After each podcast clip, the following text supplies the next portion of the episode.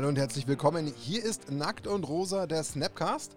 Heute mit Folge 33, eine Schnapszahl. Ähm, ja, aber Schnapszahlen gehören dazu. Die müssen wir auch machen. Ist ja quasi jetzt schon die dritte Schnapszahl, die wir haben. Ist ja doch auch gar nicht so wenig. Freue ich mich. Bei 33 braucht es drei Leute. Das sind wir, haben wir auch geschafft. Äh, ich hoffe, ihr trinkt nicht zu viel, dass ihr uns doppelt seht, um die 33 zu machen. Aber na, das macht ihr bestimmt nicht. Dafür ist die, Spanne, äh, die, die Folge heute viel zu spannend. Ich fange schon fast stottern an, so aufgeregt bin ich. Denn durch diese Folge wird uns führen ähm, der Dani. Und ich wünsche dir einen schönen guten Abend, Dani.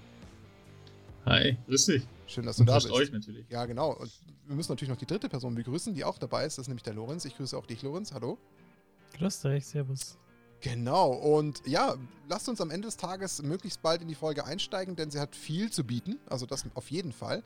Ich werde auch kurz mal anteasern für alle, die jetzt so die ersten Sekunden reinhören wollen, worum es geht, wenn es der Titel denn nicht schon hergibt. Und unser reißerisches Thumbnail, was wir haben, macht der Magic süchtig. Ähm, ja, Punkt. Damit ist die Folge beendet. Ich wünsche euch eine schöne Woche. Nein, das werden wir beleuchten mit unserem Masteranten wenn ich jetzt als Nicht-Studierter ähm, das richtig äh, formuliert habe. Aber ja, du bist ja Masterand eigentlich. Ja, ich glaube, glaub, so kann man es nennen. Gar nicht ja. so falsch, gell? Und da gehen wir auf die Psychologie-Magic-Thematik äh, nochmal ein. Wir hatten ja schon mal eine Folge dazu, damals ja auch mit einem äh, quasi Gast- und Community-Member von uns, dem Markus. Und ähm, jetzt gibt es davon nochmal eine quasi andere Ev ja, Evolutionsstufe, möchte ich es fast mal nennen, wo du auch so ein bisschen auch auf deine Masterarbeit eingehst, die damit zu tun hat. Aber bevor wir in so ein Thema einsteigen, müssen wir was Gutes tun. Wir müssen Sachen raushauen. Wir müssen verlosen. Das muss ich noch tun. Das heißt, um den Teil kümmere ich mich jetzt noch schnell. Wir haben nämlich noch ähm, ein paar ja, Sachen, die wir vergeben dürfen. Und zwar dürfen wir nochmal nachholen, weil wir das in der letzten Folge ausgelassen haben, weil wir da ja quasi eine Kooperation mit äh, Wizard of the Coast hatten. Und deswegen steht nochmal ein ähm, 8 Euro Card Market Coupon von der Folge mit Eden Craft aus, der natürlich trotzdem unter das Volk muss. Also den wollen wir natürlich vergeben, da wollen wir uns nicht lumpen lassen. Und ich habe jetzt hier gerade schon den Comment Picker angeschmissen und es darf sich freuen. Ui, Commander-Kompass.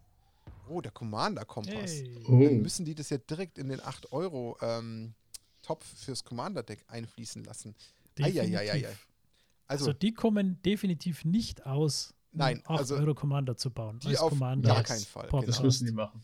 Also, Fritz. Ein, Bo ein Boros, Boros Elfen, äh, Engel, Boros Engel Commander. Genau, Fritz Jochen, Gas geben, 8-Euro-Deck bauen. Das ist diesmal auf jeden Fall äh, Pflicht.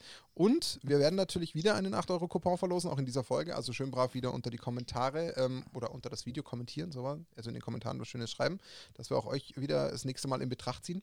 Aber und jetzt mal ein bisschen Abwechslung. Wir haben ja die letzte Folge gemacht, äh, nach netter ähm, ja, Unterstützung von Wizards of the Coast mit den Kollegen von Tasty MTG äh, Geis und Martin, auch da nochmal Grüße an die lieben Kollegen und haben uns Time Spiral Remastered angeschaut. Das waren Lorenz, ich und die beiden.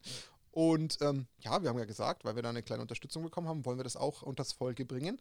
Und wir verlosen jetzt hiermit äh, nochmal vier Time Spiral Remastered Deutsch Booster, also jeweils einen an einen Gewinner. Das sind insgesamt vier Stück und ich starte auch da, damit es nicht zu lange dauert. Da ist gerade der erste Comment-Picker unterwegs und sucht sich jemanden heraus. Einmal ist es der Michel P. Ähm, der hat schon mal einen Booster gewonnen. Michel, bitte immer äh, mit uns kurz in Kontakt treten. Facebook, Instagram oder Twitter. Da erreicht ihr uns immer wunderbar. Also melden, damit ich weiß, an welche Adresse ich das Ganze schicken ähm, darf. Dann klickt man nochmal drauf, um zu gucken, wer Nummer 2 ist, der sich da einen äh, Pack abgreift. Oh, jetzt, jetzt, jetzt legen sie aber doppelt zu. Otto Kaiser gleich nochmal. Die haben sich gedacht, jetzt oh. haben wir den Smart Hive abgegriffen, jetzt müssen wir den auch füllen. Ist schon clever. Machen sie schon gut. Also Otto Kaiser, es ist gleich wieder ein äh, Booster unterwegs zu euch. Deswegen, ich habe diesmal sogar noch die Adresse vom letzten Mal. Glück gehabt, dann ist da jetzt gar keine Notwendigkeit, dass ihr euch meldet. ähm, das geht automatisch seinen Weg. Dann hätten wir Tupac FL, ähm, der auch diesmal was gewinnt. Ähm, Glückwunsch auch an dich. Du kriegst quasi das dritte Booster. Und als viertes räumt ab. Schauen wir mal, wer da noch kommt. Der läuft und läuft und läuft. Uh, der MTG Black Set. Äh, ein lieber Kollege auch wiederum, der sich dachte, er will äh, das Booster. Sollte er es nicht wollen, was mich wundern würde, dann darf er es natürlich gerne nochmal an unsere Community zurückgeben, wenn er das denn möchte. Aber ansonsten kriegt es natürlich auch gerne von uns zurück. No pressure. Aber no ja, pressure, liebe Kollegen. Sehr genau. Druck. Nein, also äh, wir freuen uns über jeden, den wir damit beglücken können, was man so Cooles ziehen kann. Äh, könnt ihr im Übrigen auch sehen, wir haben ein Spezialvideo gemacht. Das ist von Max und mir passiert. Wir haben auch mal ein paar äh, Booster gerippt und dann ein bisschen Booster Battle gespielt. Auch das gibt es auf dem Kanal zu sehen. Also ihr seht, ähm, ja, die Schweinchen sind aktiv. Es ist ja wieder Schweinchenzeit oder so. Deswegen, Dani, ich ziehe mich zurück. Das hatte ich vor zwei Folgen auch schon gesagt bei Eden Craft. Und lass dir das Feld in dem Fall jetzt. Du darfst uns deine äh, tolle Arbeit so ein bisschen zum Besten geben und uns erzählen, warum Magic vielleicht süchtig macht oder nicht. Und Lorenz und ich fragen einfach manchmal blöd, manchmal schlau, je nachdem, wie es gerade passt. Und viel Spaß mit der Folge. Okay. Ja, dann äh, lege ich da auch mal los. Also, ihr könnt euch ja noch vielleicht an, an fleißige oder treue Zuhörer von, von unserem Podcast, können sich daran erinnern, dass die Masterarbeit schon äh, sehr viel Emotionen hervorgerufen hat. Also oh, ja. vor allem bei den, bei den, Leuten, die es ausfüllen sollten. Und ähm, da, wo ja tatsächlich bei der Umfrage durchaus ich sehr persönlich auch angegangen wurde. Und warum das so ist und warum ähm, man beleidigt sein kann, wenn man, wenn man zu Magic befragt wird, ähm, gehe ich dann eh gleich nochmal drauf ein. Und ich kann euch sagen, schon mal vorweggenommen, ich bin nicht der Einzige, der solche Erfahrungen gemacht hat, der Forschung im Bereich Collectible Card Games gemacht hat. Also bei Sammelkartenspielen scheint das häufiger vorzukommen, dass sich da Leute sehr persönlich angegriffen fühlen. Da können wir auch dann äh, sehr vortrefflich darüber diskutieren, warum das denn so ist. Aber das ist dann noch mal ein anderes Thema. Ähm, kurze Frage, ähm, oder vielleicht, das ja. passt, glaube ich, ganz gut. Gib doch vielleicht mal kurz einen Kontext, ähm, weil das war schon spannend. Ich würde sagen, den Fakt bauen wir noch mal ein. Ich bin mir nicht sicher, ob wir ihn damals noch mal haben einfließen lassen. Du hast gar nicht so eine kleine Zahl an Menschen damit erreicht. Genau, also ich habe ähm, insgesamt waren es dann tatsächlich so knapp an die, an die 1000 Leute, die versucht haben, diesen Fragebogen auszufüllen. Versucht Also ich sag, ja, also ein paar haben tatsächlich abgebrochen. Ah. Also sie, weil sie sich da, ähm, das ihnen so persönlich war, was ich auch verstehen kann. Und effektiv wirklich verwertbare ein, ähm, wirklich verwertbare Einsendungen, die ich betrachtet habe, waren 567. Okay. Aber trotzdem, wirklich so 1000 ist schon mal eine ordentliche habe. Zahl, die da mitgemacht hat. Genau, also mitgemacht. auf jeden Fall. Also es gab noch so ein paar ähm, Fragebögen, die ich aussortiert habe, weil sie offensichtlich nicht korrekt ausgefüllt waren. Also die zum Beispiel überall die Zahl 5 haben. Das kann man dann mit Kontrollskalen ähm, eigentlich mal überprüfen, ob das jetzt ein sinnvoll ausgeführter Fragebogen ist oder nicht. Und ähm, da habe ich auch natürlich ein paar rausgenommen. Ähm, ich kann von den 567 Teilnehmern, kann ich zumindest sagen, eine Person von diesen 567 Teilnehmern sollte sich professionelle Hilfe holen. Aber ansonsten sind alle, okay. alle soweit. Das ist ein Statement. Äh, hält sich das im Rahmen. Aber ich kann leider nicht sagen, wer. Also, ähm, das, weil das war ja tatsächlich anonym. Lorenz hat die Hand also gehoben. Leider ich wollte mich eigentlich nur mit, zu Wort melden. Ach so, ich dachte, du ist mir dann währenddessen eingefallen, dass es gerade ziemlich doof war. äh, nein, also ich glaube, ich brauche nicht aufgrund des Fragebogens äh, professionelle Hilfe. Ah, was ich eigentlich sagen wollte, möchtest du vielleicht nochmal darauf eingehen, äh, was das überhaupt war. Du sprichst jetzt von einem Fragebogen, aber gib uns doch mal kurz einen Überblick, was es eigentlich heißt. Also du hast eine Masterarbeit und einen, wir wissen jetzt, es geht um eine Masterarbeit und um den Fragebogen, aber was war denn das Thema? Was war denn deine, deine Idee, einen Fragebogen zu machen und so weiter? Gib uns doch also mal kurz einen, einen, Einstieg. Ja, ähm, sehr gerne, Lorenz. Ich fühle mich jetzt ein bisschen wie im Interview. Also, ähm, also klar, also die Idee war erstmal, als ich die, also ich habe für alle im Kontext, ich ähm, habe Wirtschaftspsychologie studiert ähm, als Master of Science, also quasi auf wissenschaftlicher, statistischer Ebene hauptsächlich, deswegen ist es Science und nicht auf Arts.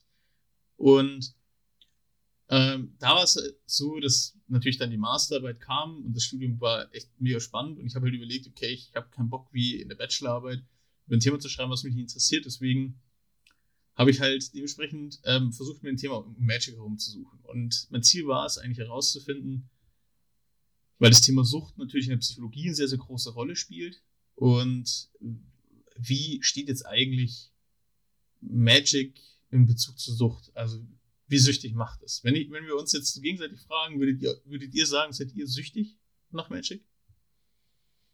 Also ich würde schon mal nicht pauschal ausschließen. Das würde ich schon mal nicht tun. Das wäre falsch. Da würde ich einfach mir selber ins Gesicht lügen. Auf eine gewisse Art. Also ich würde jetzt sagen, es nimmt einen ziemlich großen Teil in meinem Leben ein, aber es ist noch nicht pathologisch süchtig. Aber ich glaube, also das, genau, ich glaube, dass die wirkt sich noch nicht, ja, ja. es wirkt sich noch nicht negativ auf andere Lebensbereiche aus, was ja, glaube ich, ein Teil der Sucht per Definition ist. Genau, und das ist das Spannende, weil ich glaube, da hat es einfach auch sehr stark, und das wird natürlich Dani in dem Kontext perfekt kennen und wissen, da hat es einfach auch sehr stark das persönliche Empfinden des Wortes Sucht auch ähm, damit aus sich, weil jeder interpretiert ja Sucht auf gewissen Ebenen. Ich meine, ja, das, also ich für mich könnte jetzt Sucht, glaube ich, auch auf vier verschiedene Arten so ein bisschen einkategorisieren, aber ich wollte damit sagen, also irgendwie ein Stückchen Puzzleteil Sucht ist da, glaube ich, schon irgendwo mit vorhanden was man aus einem gewissen Blickwinkel, glaube ich, schon irgendwo mit, mit verankern könnte. Deswegen war das jetzt meine so zögerliche Antwort. Aber klar, unter der Betrachtungsart ja. von Lorenz könnte ich es natürlich theoretisch jetzt auch erstmal wieder eher tendenziell ausschließen. Aber dafür haben wir dich ja.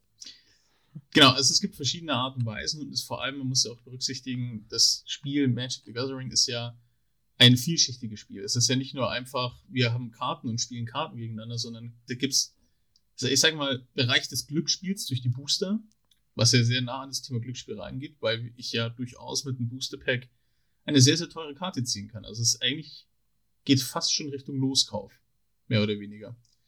Ähm, dann habe ich tatsächlich jetzt in Deutschland weniger, aber in anderen Ländern ähm, das Bereich auch des Glücksspiels in Form von ich gewinne Geldpreise für mit meinem Spiel.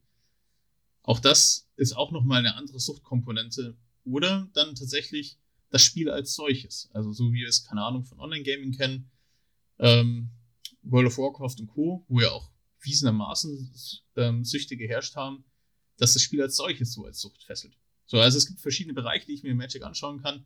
Jetzt in dem Fall, in der, in der Masterarbeit ging es tatsächlich um die pathologische Betrachtung, weil es die einzige, sag ich mal, verhältnismäßig messbare und sinnvolle Ebene ist, ein Thema zu vergleichen. Alles andere ist subjektiv. Und dann geht es natürlich auch um die reine Betrachtung, äh, dass das Spiel als solches süchtig macht.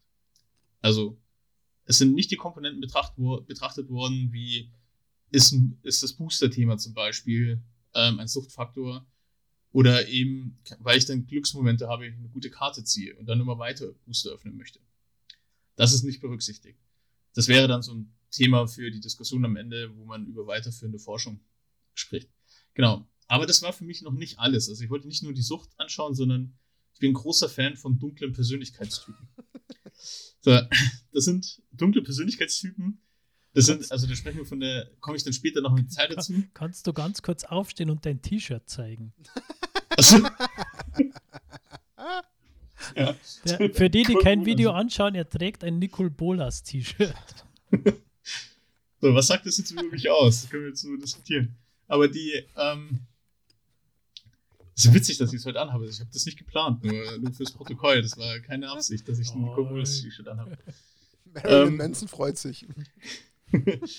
also, dunkle Persönlichkeitstypen, das sind subklinische Persönlichkeitseigenschaften. Subklinisch bedeutet, das sind jetzt so per se nicht behandlungswürdig. Also, das sind Eigenschaften, also gerade die dunkle Triade, das sind Eigenschaften, die, sage ich mal, Führungspersonen haben, hauptsächlich im Berufsalltag. Und die eigentlich da, wenn du einen gewissen Grad von diesen Eigenschaften hast, bist du sehr erfolgreich im Beruf. Welche Eigenschaften sind, komme ich später noch dazu.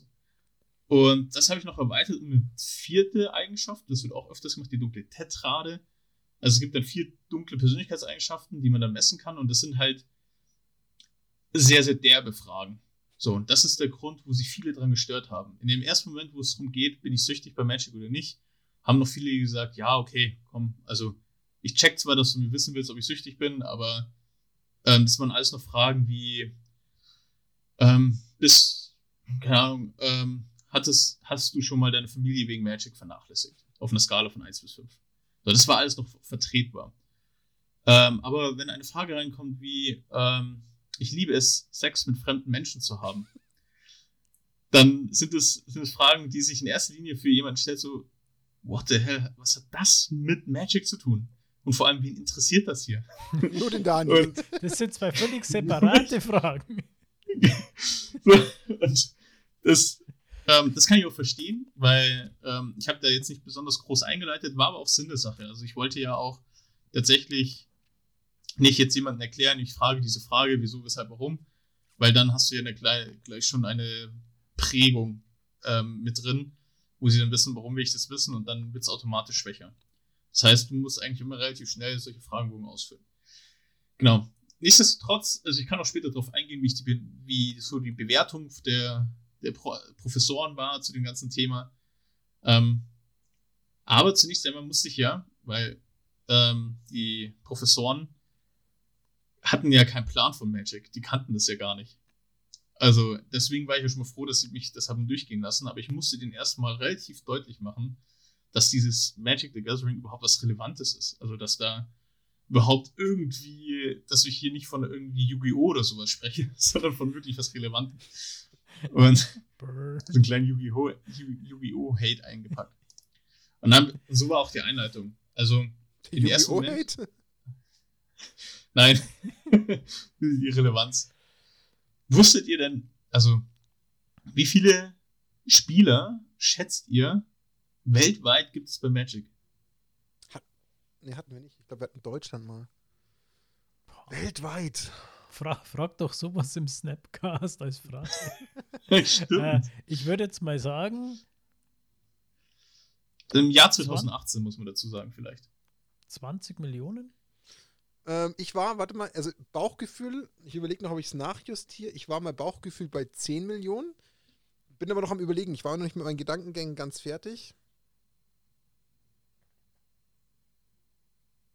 Ich würde auf. Nee, also ich glaube 10 sind zu wenig. Ich würde mal auf 25 bis 30 gehen. Ey, ist das nicht schlecht? 35 Millionen yes! sind im Jahr 2018 gewesen. Das ist natürlich eine Schätzung, weil ja nicht alle ja, registriert sind und aber die, das ist eine Schätzung, die ähm, gerade zum Jubiläum von Magic oft rumkursiert ist. Und nur zum vor. Vergleich, um das zu verstehen, das erfolgreichste Videospiel im Jahr 2018 war FIFA von EA Sports. Das war das erfolgreichste, meistverkaufte Videospiel. Und das hatte 32 Millionen Spieler. Also es gibt mehr Magic the Gathering Spieler als FIFA Spieler. Also das, um nochmal zu zeigen, dass da durchaus eine gewisse Relevanz dahinter steht. Und ich glaube, dass die Dunkelziffer der Magic-Spieler eigentlich sogar noch viel, viel höher ist. Ja, bestimmt. Also. Genau, also ähm, das war so ein Paar, wo ich den quasi nochmal aufzeigen konnte. Das hat eine Relevanz.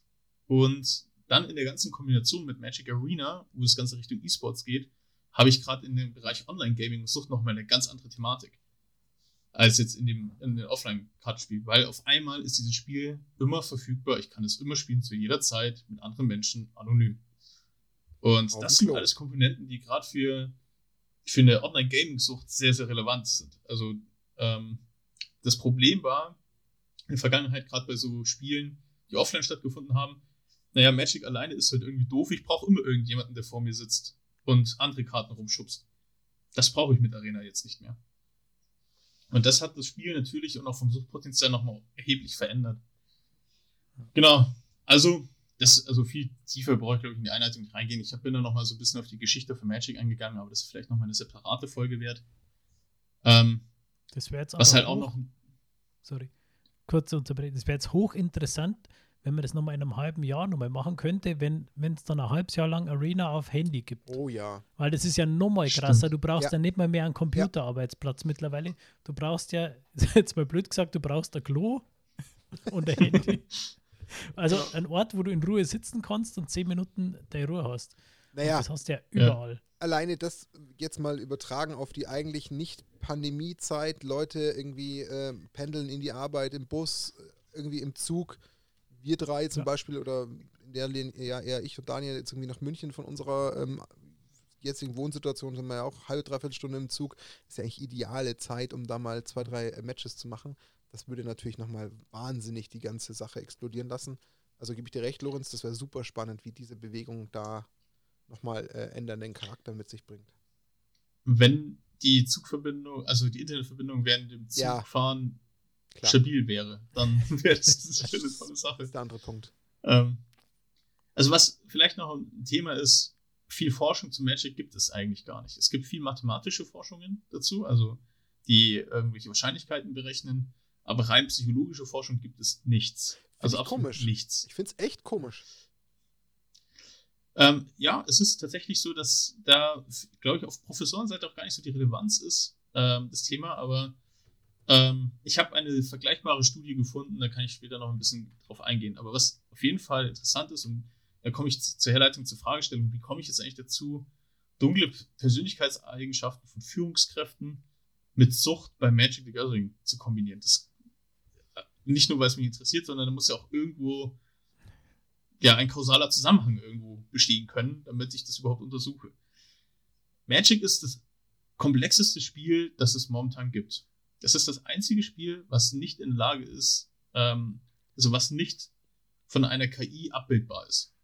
Künstliche Intelligenz. Genau. Und das heißt, das ist dementsprechend Turing vollständig, aber es gibt vielleicht auch noch mal irgendwann eine separate Folge dazu. Bedeutet, Magic stellt im Endeffekt während dem Spiel eine eigene Programmiersprache dar. Du kannst einen PC mit Magic-Karten programmieren. Umgerechnet. Wenn du die, du kannst eine komplett eigene Programmiersprache machen. Rechenwege erstellen, etc. Ähm, aber das machen wir irgendwann mal anders im Detail. Dazu ist auch noch, dass das Magic hier so angelegt ist, dass ich den anderen töte. Also die Idee dahinter. Einen anderen Zauberer Lebenspunkte nehme. Gleichzeitig Kreaturen beschwöre, die sie gegeneinander kämpfen. Das ist grundsätzlich von der inhaltlichen Thematik her tatsächlich ein aggressives Spiel. Es ist ja nicht so, dass wir gegenseitig jetzt irgendwelche Karotten anpflanzen und schauen, wer die größte Karotte hat. Wobei, das könnte auch ein Spiel ab 18 sein, aber das ist noch was anderes. Ähm, hm. Das heißt, und es ist durch die Komplexität habe ich unglaublich viele verschiedene alternativen Gewinnwege und Strategien. Das heißt, ich muss sehr, sehr viel vorausdenken, weswegen sehr, sehr viele erfolgreiche oder Profi-Magic-Spieler später auch Turnierschachspieler geworden sind. Also viele sind vom Magic ins Schach übergegangen. Ja. Ist auch Da gibt es einige in den 90er Lorenz? Jahren, die dann tatsächlich auch Schachweltmeisterschaften gewonnen haben und vorher stark im Magic involviert waren. Okay, okay. LSV? noch nicht. Aber was ja, glaube ich, noch dazu kommt, äh, es ist ja nicht nur ein, ein per se aggressives Spiel, wie du sagst, sondern du kannst ja auch aktiv den Gegner ärgern. Ich sag mal, wenn du kont massiv ja. Control spielst, du kannst den Gegner komplett daran hindern, dass er das Spiel spielt. Ja. Du kannst da wirklich nur darauf hinarbeiten, wirklich dein, deine fieseste Seite, sage ich mal, rauszulassen und zu sagen, du spielst nicht einen Spell und ich frustriere dich so lange, bis du zusammenschiebst. Grüße gehen raus also, an QQ. Ja. und, und genau, das ist der Punkt. Es gibt diesen berühmten Spruch unter Magic-Spielern: Es ist nicht mein Job, dass du Spaß hast. Und das ist so, ähm, und ja, und genau das. Das heißt, ich kann manipulativ sein, ich kann politisch sein, ich kann ähm, strategisch vorausdenkend sein, ich kann sadistisch sein, ähm, weil ich den anderen damit quäle, beispielsweise. Also ich habe unglaublich viel Plattform, und dazu habe ich bei Magic eine tatsächlich mittlerweile sehr kaufkräftige Zielgruppe. Das sind in der Regel Leute, die erfolgreich im Job sind. Also, Martin schüttelt den Kopf. Also, es gibt tatsächlich so, Magic an sich lebt tatsächlich von sehr vielen intelligenten, kaufkräftigen Menschen. Es gibt immer Ausnahmen und Ausnahmen bestätigen die Regel. aber. Time Spiral Remastered Display. und, ähm, ja, dementsprechend ist natürlich, liegt die, der, das Thema nahe, ey, das lockt auch ganz bestimmte Menschen an, so ein Magic. Das ist, ist ja, das ist ein Thema, wo wir oft genug Leute kennen, hey, das ist mir zu kompliziert oder das, ich habe da keinen Bock auf Politik oder sowas. Und das ist der Grund, warum man gerade solche Persönlichkeitseigenschaften damit mixen kann und gleichzeitig das Thema Sucht noch mit bearbeiten kann. Und so war mehr oder weniger grob die Herleitung zu der Fragestellung. Jetzt habe ich an der Stelle einen kurzen Gedankengang, wo ich kurz mit euch besprechen möchte, weil der mir jetzt so ein bisschen gekommen ist, wenn du das jetzt gerade so formuliert hast. Jetzt ähm, wissen wir ja alle, wie alt Magic mittlerweile ist. Dass Magic ja äh, mittlerweile ein paar Jährchen auf dem Buckel hat. Und äh, wir mhm. sind ja selber schon immer wieder in Podcast-Folgen darüber gestolpert und haben uns selber so ein bisschen ähm, hergeleitet, dass ja eigentlich Magic, ähm, dadurch, dass es natürlich jetzt älter geworden ist, mittlerweile, wie du schon sagst, eigentlich äh, die Zielgruppe Wobei die Zielgruppe ist ja mehr oder weniger einfach nur, ich sage jetzt mal, mitgewachsen vom Alter. Die ist ja theoretisch vielleicht ja immer noch von damals ähm, geblieben oder wiederkehrend im Sinne von, hey, ich habe damals mal mit 16 auf dem Schulhof Magic gespielt, dann habe ich mal 10 Jahre Pause gemacht, dann nochmal gespielt, dann wieder Pause gemacht, aber jetzt bin ich wieder da. Das ist halt jetzt quasi insofern, ja, in Anführungsstrichen die neue oder eine zusätzliche neue Zielgruppe, die es ja so früher nicht ganz so gegeben hat, wo ja noch ein paar andere Faktoren reinzählen. Ähm, sowas jetzt wie zum Beispiel andere Marktplätze wie Card Market zum Beispiel etc. Also das sind so Sachen, ähm, die sind ja am Ende des Tages ähm, auch ergänzend noch hinzugekommen, weshalb sich das ja ein Stück weit um diese Zielgruppe erweitert hat, weil eigentlich gab es die ja ähm, evolutionstechnisch eine Zeit lang ja gar nicht. Die sind ja erst jetzt peu à peu mit herangewachsen weil alle anderen, die vielleicht zum damaligen Zeitpunkt so alt waren, waren vielleicht von dem Spiel zu weit weg. Und die, die jetzt in dem Alter sind, beispielsweise, ich nehme jetzt mal mich als Beispiel, äh, nahe der 40 oder vielleicht 40, Mitte 40, das sind ja genau die, die damals halt schon äh, in dem jugendlichen Alter das Spiel kennengelernt haben und cool gefunden haben, wohingegen damals vielleicht die damaligen 30- und 40-Jährigen das gar nicht so interessant fanden, die ja heute theoretisch gefühlt 70 wären und deswegen schon gar kein Magic mehr spielen würden. Also ich glaube, das ist einfach mitgewachsen. Oder seht ihr das anders? Also es gibt keine historischen Daten dazu. Ähm, ich glaube, was wir, was wir ähm, überschätzen, ist, dass wir Magic im Jahr 95 waren es alles nur 16-, 17-Jährige. Das stimmt nicht. Wenn man sich Nein, die se. Weltmeisterschaften anschaut, ähm, haben tatsächlich die Älteren dominiert. Also auch die Altersstruktur ist jetzt schon etwas älter geworden, aber so jung war die damals auch noch gar nicht. Weil Magic von Anfang an, und das hat auch der Richard Garfield schon 93 gesagt, als eigenes Ökonomiesystem konzipiert ist. Das heißt, es lockt schon auch Leute an. Da gab es ja das ähm, kleiner Hörertipp für die Magic Investment Bitcoin Folge, ähm, die wir haben. Da, das gab es ja von schon im Jahr 95, 96 fing das ja schon an. Da gab es ja auch schon Leute, die ähm, aus, einer, aus einem Booster Pack hochgetradet haben bis zur Power. Das heißt, die, die Spielergruppe war schon immer sehr, sehr von der Altersstruktur her früher vielleicht ein bisschen mehr durch, durchmischt, aber es waren nicht nur junge Spieler. Deswegen glaube ich, ist der Effekt vernachlässigbar. Aber ich, Und ja, aber ich würde schon behaupten, also wenn man jetzt mal theoretisch so die, die äh, Statistiken nebeneinander legen könnte, würde ich glaube ich schon mich aus dem Fenster lehnen und behaupten, dass der jüngere Anteil an Menschen damals doch höher war, als es heute ist und sich jetzt mehr ja, verwässert und verschoben hat. Das ist schon meine These, an der ich schon ein Stück weit festhalte, was natürlich jetzt für WotC in dem Fall äh, lukrativer ist, klar, weil natürlich jetzt hinten raus die Kaufkraft anzieht, klar. Und die Menschen, die natürlich das von damals noch kennen, natürlich einen anderen Bezug haben. Und jetzt kommt auch noch weiter hinzu, das meinte ich jetzt nur, also in die Richtung wollte ich jetzt so ein bisschen gehen, dass das natürlich klar, damals gab es schon auch ein paar ältere Spieler außer Frage und die haben natürlich das Spiel genauso genossen und ausgelebt. Aber ähm, ich glaube, dass halt jetzt ein anderer Schwung nochmal da ist, einfach jetzt historisch bedingt. ja. Aber Da- da- Das, kurzer da- das, Exkurs. das mit Sicherheit.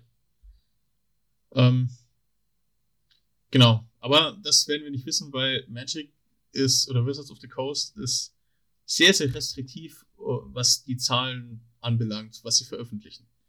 Also klar, sie müssen Bilanzen und Co. Kann, kannst du schon irgendwie herausfinden und Umsätze, aber was das Thema Spieleranzahl, gedruckte Produkte, ähm, Zielgruppenbeschreibungen anbelangt, findest du fast nichts im, im Netz. Die sind da wirklich ähm, also sehr, sehr restriktiv.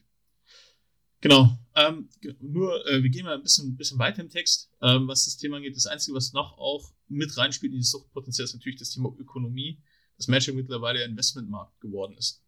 Und auch da gibt es ähm, wirklich diverse Persönlichkeiten, die dadurch angezogen werden, also Spekulanten, die, die dieses Spiel auf einmal interessant finden und dadurch auch mit tatsächlich das Spielen lernen. Also es gibt paar Spieler, die über die Spekulation, über Bitcoins tatsächlich zum Spiel gefunden haben dann. Ich meine, wenn man schon Black Lotus kauft, warum auch nicht spielen, gell? Also ähm, kann man schon nachvollziehen. So. Das lief natürlich. Logisch. ähm, ich glaube, der wird trotzdem irgendwann noch teurer. Selbst wenn du den Mint kaufst, Mint gibt es eh nicht mehr, aber Nier Mint kaufst und dann in 20 Jahren Plate wieder verkaufst, dann machst du trotzdem Ja, wahrscheinlich. mit Gewinn. Sicherheit. Ähm, genau, also, was ein ganz, ganz ausschlaggebendes Kriterium war, ähm, ist im Jahr 2013, da ist ein Meilenstein passiert in der Psychologie. Und zwar wurde offiziell in DSM-5, DSM-5 ist die Klassifizierung von psychologischen Krankheiten, also alles, damit quasi ich dem Lorenz attestieren kann, dass er spielsüchtig ist, muss ich ihn nach den Kriterien des DSM-5 bewerten. Wenn ich das nicht kann, dann ist er nicht spielsüchtig. Also alles, was psychologische Krankheiten anbelangt, befindet sich im DSM-5. So, also wer es ausgeschrieben hat, das ist Diagnostic and Statistical Manual of Mental Disorders. Genau, Veröffentlich Veröffentlichung oder Auflage Nummer 5.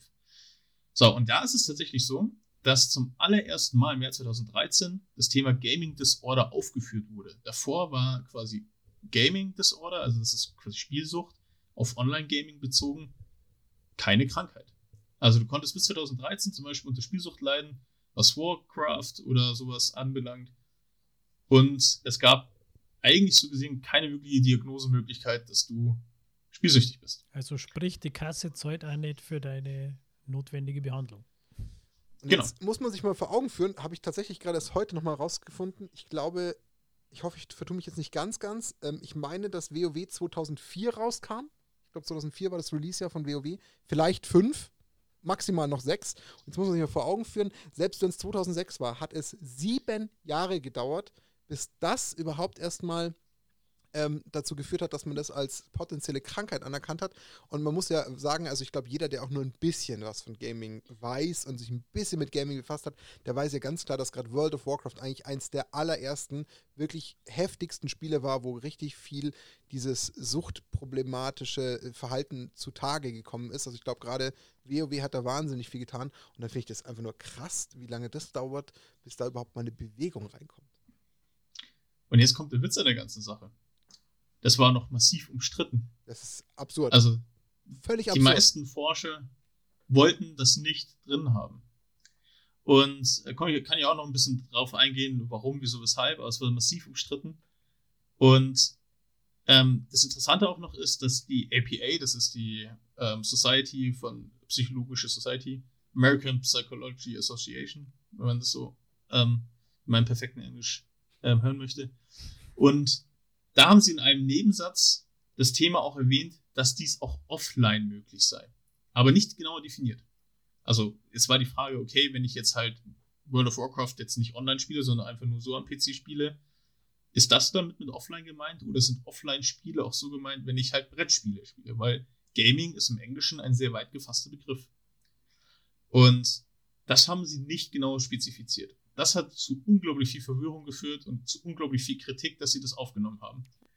Die APA hat dann später mal noch so ein Statement verfasst, wo sie gesagt haben, hey, wir haben das aufgenommen, weil wir damit Forschung anregen wollten und die Entstigmatisierung von Spielsucht. Dass die Leute eine Diagnose haben und nicht einfach nur als gelangweilte Menschen, die vom PC sitzen, deklariert werden.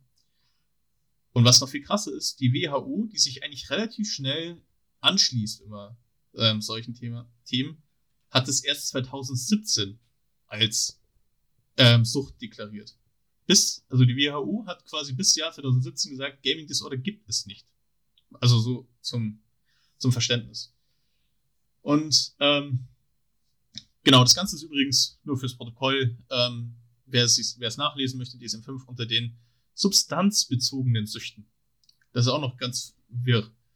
Das heißt, unter den substanzbezogenen Süchten taucht die Gaming Disorder oder auch die Spielsucht mit auf. Weil die verhaltensbezogenen Süchten unter den substanzbezogenen Süchten unterklassifiziert sind.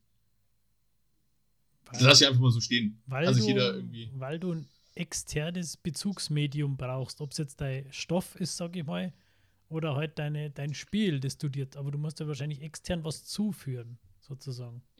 So könnte ich mir das genau, jetzt erklären. Es gibt, Genau, es gibt ein Produkt, wie auch immer das aussieht, das bei dir die, die Suchtpotenziale auslöst. Ähm, genau. Aber sag ich mal, das ist verhaltensbezogene Süchte wären jetzt auch zum Beispiel ein Putzfimmel. ähm, also jetzt ein Putzfimmel, ich kenne jetzt den pathologischen Begriff nicht dafür, aber es gibt ihn, dass du so einen Sauberkeitsdrang hast. Das ist tatsächlich, hast du so gesehen auch keine Substanz, aber ist eine verhaltensbezogene Sucht. Ähm, deswegen, das ist so ein bisschen unklar definiert, weil es gibt auch viel Diskussionen um das Thema verhaltensbezogene Süchte etc. Das ist aber auch nochmal ein anderes Thema.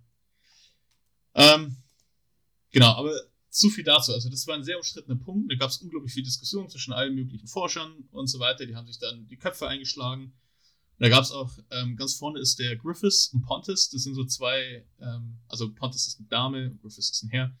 Ähm, die haben sehr stark, die waren Teil dieses Entscheidungsgremiums in dieser APA, um dieses Thema reinzupacken und haben innerhalb dieses Entscheidungsprozesses, ob es aufgenommen wird, da gab es, ähm, ich glaube, es waren so zehn Feste, also die im Gremium sitzen und 20 Berater. Sie waren Teil dieser 20 Berater, die sich gegen die Aufnahme von Gaming Disorder ähm, gestellt haben. Fast alle Berater Trotzdem haben sich die 10 dafür entschieden, es trotzdem aufzunehmen. Das ist auch nochmal so ein interessanter Fakt. Und die haben sehr stark gegen die APA geschossen dann. So.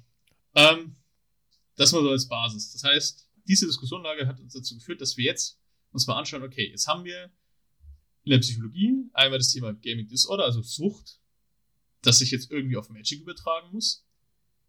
Und es fehlen noch die dunklen Persönlichkeitseigenschaften. Die erzähle ich gleich noch was dazu.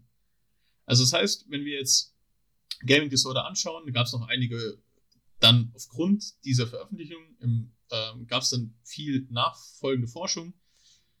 Und da gab es zum Beispiel, ähm, gut, Gaming Disorder äußert sich von den Symptomen her in Kontrollverlust natürlich, Beeinträchtigung des sozialen Umfelds, Gesundheit, Schlafstörungen, negative Folgen beruflicher Natur sind zum Beispiel sehr entscheidende Faktoren, damit du süchtig bist.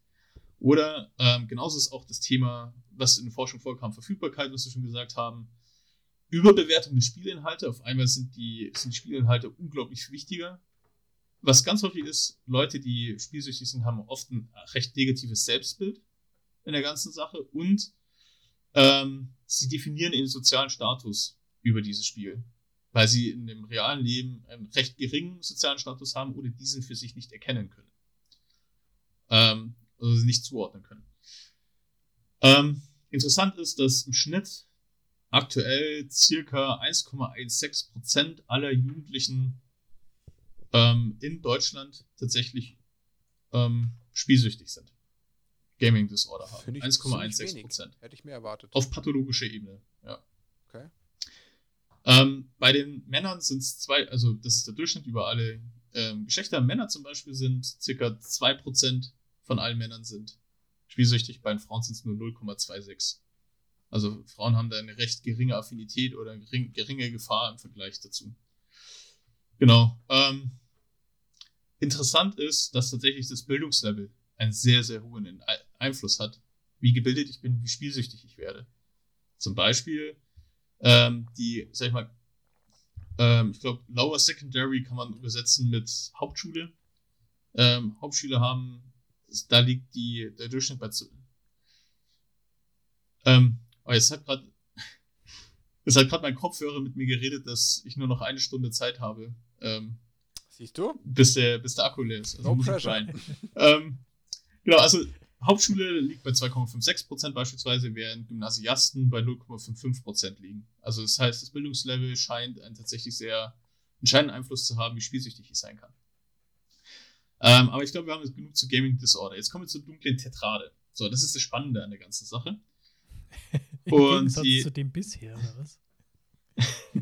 ja, Sucht, glaube ich, kann sich jeder vorstellen, aber dunkle Tetrade oder Triade ist, ist ja nochmal ein, ein Thema, was jetzt vielleicht nicht ganz so geläufig ist. So, wie schon erwähnt, die dunkle Triade, das sind Persönlichkeitseigenschaften, die vor allem bei Führungskräften festgestellt worden sind und ähm, die dazu beitragen, dass du beruflich eigentlich sehr erfolgreich bist. Die dunkle Triade besteht aus äh, drei Eigenschaften. Das ist einmal der Machiavellismus, der Narzissmus und die Psychopathie. Das heißt, du solltest idealerweise machiavellistischer, narzisstischer Psychopath sein, dann bist du beruflich gut unterwegs. Wir reden jetzt aber von der ähm, freien Wirtschaft, oder? Wir reden von der freien Wirtschaft, also, ja. Sogar eher, sage ich jetzt mal, Richtung amerikanisches Modell und nicht soziale Marktwirtschaft, oder? Nee, das ist tatsächlich auch in Deutschland verifiziert okay. und validiert worden. Also das ist, das Modell ist quasi komplett übertragbar, weil ähm, ich gehe auch gleich ein, was bedeutet denn Machiavellismus beispielsweise? Machiavellismus ähm, kennt vielleicht der ein oder andere von einem italienischen Diplomaten und Politiker, den Niccolo Machiavelli. Und der hat auch mal ein Manifest ähm, veröffentlicht, ein Buch. Da gibt er Adligen und Herrschern Tipps, wie sie ihre Macht erhalten können. Und in diesem Buch, was macht der Martin da jetzt? Ich passe mich dem Thema an. okay, du spielst jetzt den Niccolo Machiavelli. Ja. Du sprichst von Fürst, ja, ähm, oder? Auch das. Äh, Dani, du meinst der Fürst, oder? Das Buch. Ähm, ich, ich, glaube, das dürfte der Fürst sein, ja.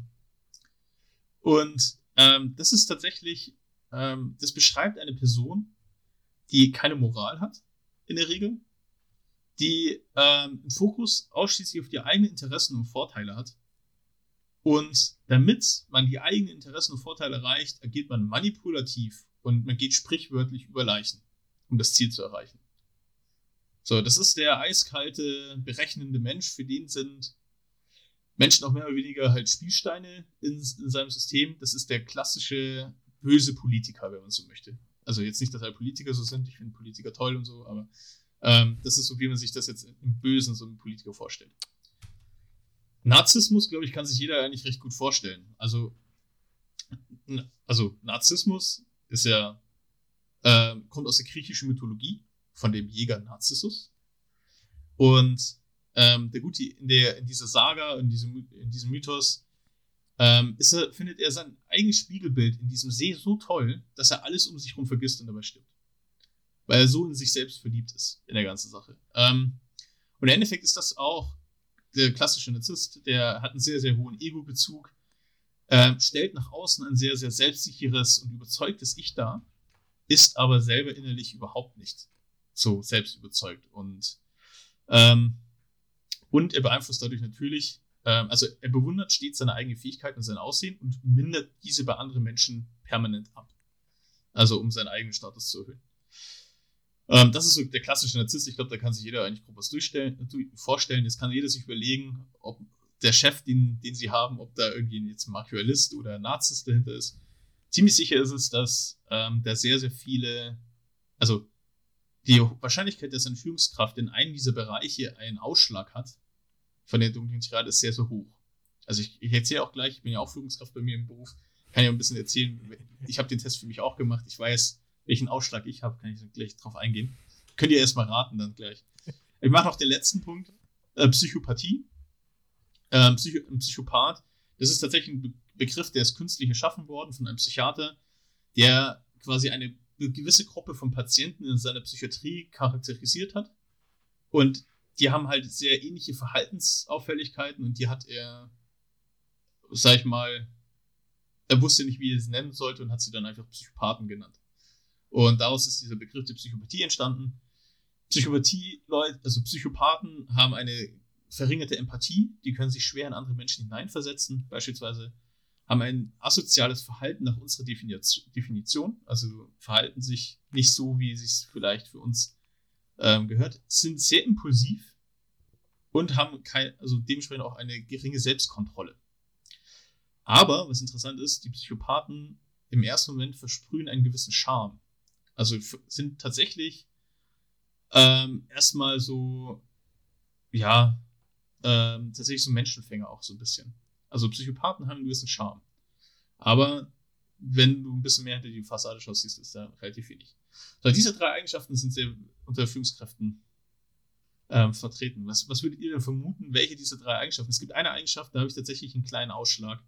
Ansonsten bei, bei zwei ist es nicht nennenswert oder irgendwie äh, erwähnenswert. Aber eine, eine Eigenschaft ist bei mir vertreten. Das könnt ihr nur falsch raten, wahrscheinlich. Ich habe gesagt Machiavellismus.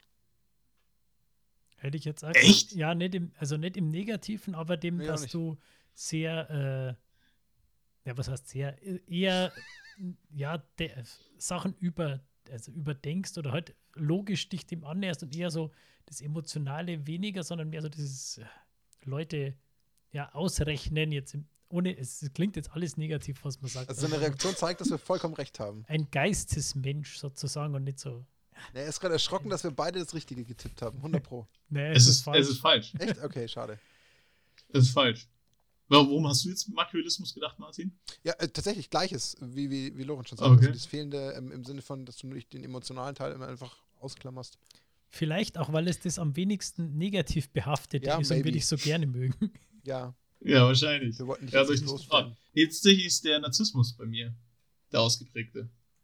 Ah ähm, das kommt vielleicht beruflich mehr, mehr raus als jetzt im Privaten, weil es sind ja, wie gesagt, sehr, sehr stark berufsbezogene Persönlichkeiten, aber tatsächlich die, das Selbstüberzeugtsein, das zu, zur Schau stellen, ähm, man, mu man muss ja auch immer, das die Eigenschaften, die ich jetzt beschrieben habe, das sind ja auch, sag ich mal, die Extreme. Also ist jetzt, ihr müsst euch jetzt bitte nicht so vorstellen, dass ich beruflich jetzt ständig irgendwie andere Leute niedermache oder so. Also das überhaupt nicht. Ähm, das kann immer Teilbereiche abdecken Ähm, wahrscheinlich schreiben, schreiben gleich alle meine Mitarbeiter unter dem Video rein, was ich, was ich eigentlich für ein Narzisst bin. ähm, genau. Und dann im vierten Konstrukt, und dann haben wir das Thema auch schon durch, ist das Thema Sadismus. Das ist dann erweitert worden, nachträglich, vor allem Jahr 2014, 2018 kam das dann, dass dann Sadismus hinzugefügt wurde und zur dunklen Tetrade wurde. Ein Sadist ist jemand, der es liebt, dass, andere, dass er andere verletzt. Also anderen Schaden zufügt. Und Halt genießt Rasi-Spieler. es, wenn er, Uwe Genau. Controller. Ja. Burn Genau. Deck Spieler. der genießt das, wenn andere leiden und keinen Spaß haben. Das findet er toll. Genau. Ähm, dann gibt's ähm, noch, um das Thema irgendwie auch noch ähm, zusammenzupacken, ist, halt zu, zu packen, gab es eine Forschung, die ich jetzt noch kurz erwähnen möchte, bevor wir dann irgendwie auch mehr in die, in die tatsächliche Umfrage und die Ergebnisse jetzt dann kommen. Und zwar in Spanien gab es einen, den genuten, ge, äh, den genuten, den guten, kann, kann ähm, Calvo und Kollegen, die haben tatsächlich ähm, ähm, das Suchtpotenzial ähm, von Collectible Card Games im Rahmen von Star Wars ähm, betrachtet. Und zwar von Star Wars X-Wing. Star Wars X-Wing ist so ein System, was zwischen Würfeln, Miniaturen und Karten Sammel Sammelkartenspiel ist. Also man muss sich das vorstellen, das ist so Warhammer und Magic gem- gemischt. Ähm, das ist, ich hoffe jetzt, die X-Wing-Spieler hauen mir nicht auf den Kopf, aber so grob würde ich es beschreiben. Und die haben das für dieses Spiel untersucht und überprüft, okay, gibt es da irgendwie Zusammenhänge, ähm, fällt uns da irgendwas auf. Das Interessante ist, dass sie, sie haben vor allem das Thema nicht nur Sucht ähm, überprüft, sondern auch das Thema Lebenszufriedenheit. Also wie, ähm, da gibt's, es gibt eine Skala, die gemessen wird, wie zufrieden bin ich mit meinem Leben. Und haben auch gleichzeitig nachgefragt, schätzt du dich selber als süchtig ein?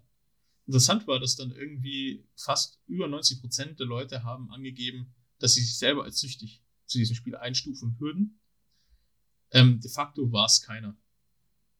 Also es wurde, konnte nicht statistisch nachgewiesen werden, was Signifikanzen angeht, ähm, um dieses Spiel, dass dieses Spiel jetzt irgendwie in irgendeiner Form süchtig machen würde.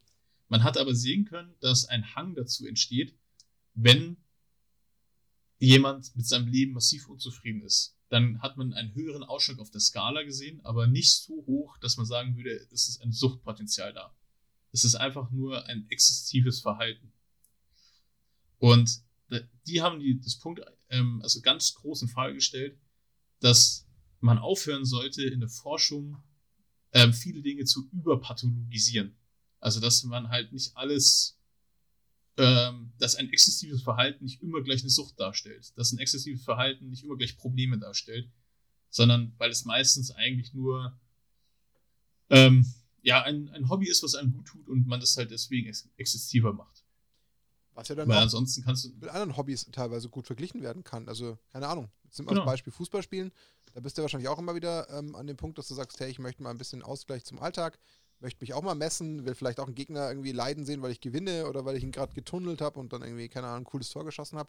Da will ich mich ja auch inszenieren und da versuche ich es ja auch eigentlich immer wieder aufs Neue und deswegen ist man ja auch nicht gleich per se süchtig, sondern man betreibt es halt vielleicht exzessiver und deswegen kann ich den Punkt durchaus verstehen, weil eigentlich fehlt da, glaube ich, manchmal auch dieser ganz logische Vergleich zu anderen Hobbys, die man ja sonst auch hat.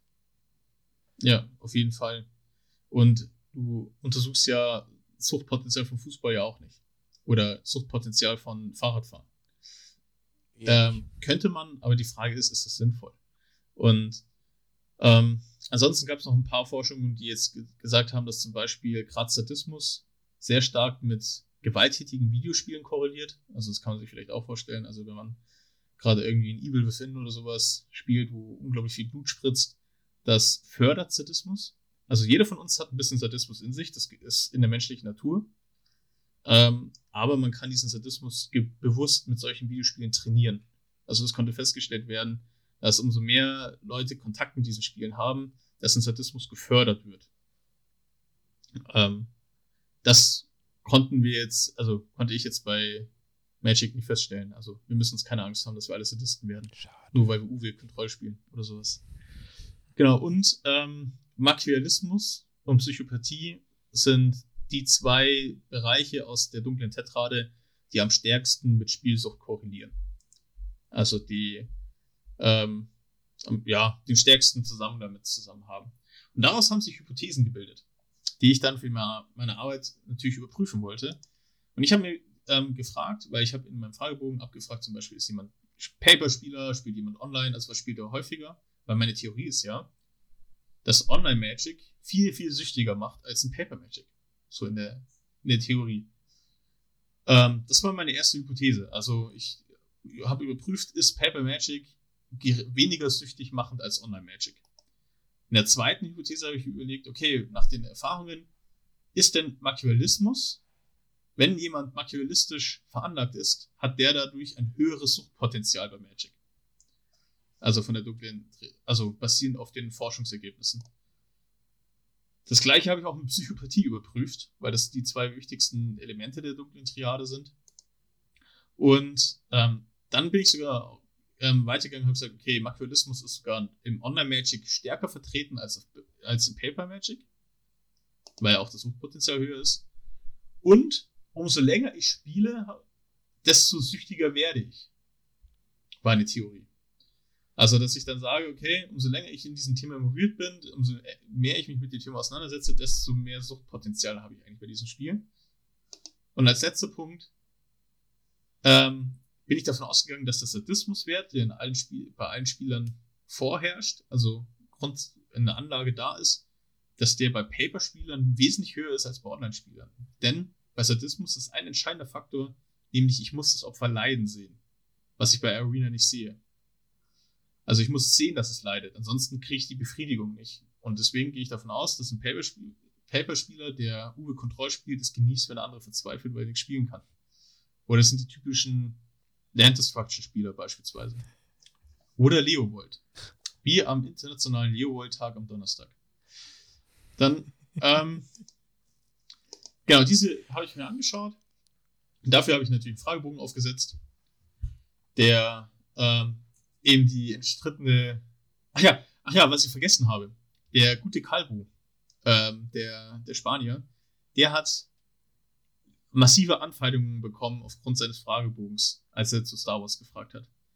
Äh, mit dem Input, er würde das Spiel absichtlich schlecht machen wollen und dem ein Suchtpotenzial unterstellen wollen. Und dass diese Fragen ja nur darauf abzielen würden, dass er eigentlich der einzige Sinn dahinter ist, dieses Spiel als süchtig darzustellen und als böse darzustellen. Also das, und die Reaktion verstehe ich durchaus, weil äh, ja, der Fragebogen, wie du vorhin gesagt hast, der war schon heftig. Wenn man jetzt sagt, ja, ich mache meinen Magic-Fragebogen mit, so klicke ich mich schnell durch, zehn Minuten und dann so, okay, was will er jetzt? Wenn ich ja. da jetzt irgendwas, also boah, da hast du direkt Angst gehabt, so, mache ich jetzt da das, also mache ich das Spiel kaputt? Gebe ich da also, irgendwelchen Skeptikern äh, Kanonen? Angriffsfläche. Also, ja, Munition für ihre ja. genau, Angriffsfläche. Äh, Verstehe ich. Also, dass dann Leute wirklich sagen, boah, äh, du willst tatsächlich mir das Spiel irgendwie kaputt machen. Ja, ja, das also das Lieblingshobby schützen dann. halt einfach. Weil man halt Angst hat, dass es ja am Ende des Tages unter Umständen, wie, wie Lorenz schon sagte, einfach zu Problemen führen kann. Ich meine, man sieht es ja auch jedes Mal, wenn zum Beispiel so ähm, Spiele wie äh, Counter-Strike wieder in Verruf geraten oder so, da geht es ja genauso rund, dass sich ja auch äh, sehr viele natürlich mit einem riesigen Aufschrei quasi dagegen wehren und sagen, hey Leute, nur weil es einen, ähm, ich sag jetzt mal, einen Terroristen gab, der dann angegeben hat, er hat mal Counter-Strike gespielt, könnt ihr uns ja nicht alle über einen Kamm scheren. Deswegen das Verhalten als solches, äh, sich da erstmal schützend davor zu stellen und das erstmal ähm, als krass äh, abzutun, verstehe ich schon auch. Also ist jetzt nichts, was mich komplett überrascht, aber es kommt dann immer so ein bisschen auf das äh, Wie und alles drum und dran an. Klar, das auch. Also genau. da war jetzt kein konkret Anfeinden im Sinne von, du hast ja nur das Schlimmste im Sinn, sondern da tut ja im Endeffekt ja jemand seine Arbeit und versucht sich da Gedanken zu machen und äh, Hypothesen aufzustellen und Bezüge herzustellen, was ja dazugehört. Ja, also es, ähm, das Interessante, ich habe ja genau dieselben Themen zurückgespielt bekommen und teilweise auch echt, echt derbe aber was vielleicht in der heutigen Welt auch normal ist, was man so kommentiert oder drunter packt. Aber ich würde jedem nahelegen, der sich nicht mit Forschung befasst oder vielleicht sich nicht so intensiv mit Themen auseinandersetzt, dass man vielleicht vorher zwei, dreimal nachdenkt, bevor man einen Kommentar verfasst, als direkt einfach blöd rumzutreuen. Das macht, glaube ich, also das ist ein grundsätzlich gesellschaftliches Thema, wo wir uns vortrefflich darüber diskutieren können.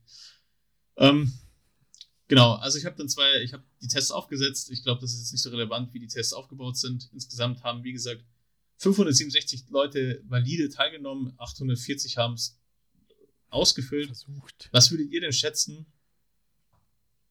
Wie viele Frauen haben denn teilgenommen? In Zahlen jetzt meinst du? Also wirklich Äh, prozentual. prozentual. 10. 10 Prozent, sagst du. Ja, vielleicht hat doch der ein oder andere äh, gesagt, du mach mal diesen, du spielst doch mal mit mir Magic, Schatz, äh, mach doch mal den Fragebogen mit für einen Freund. 3 bis 5 Prozent ist meine Theorie.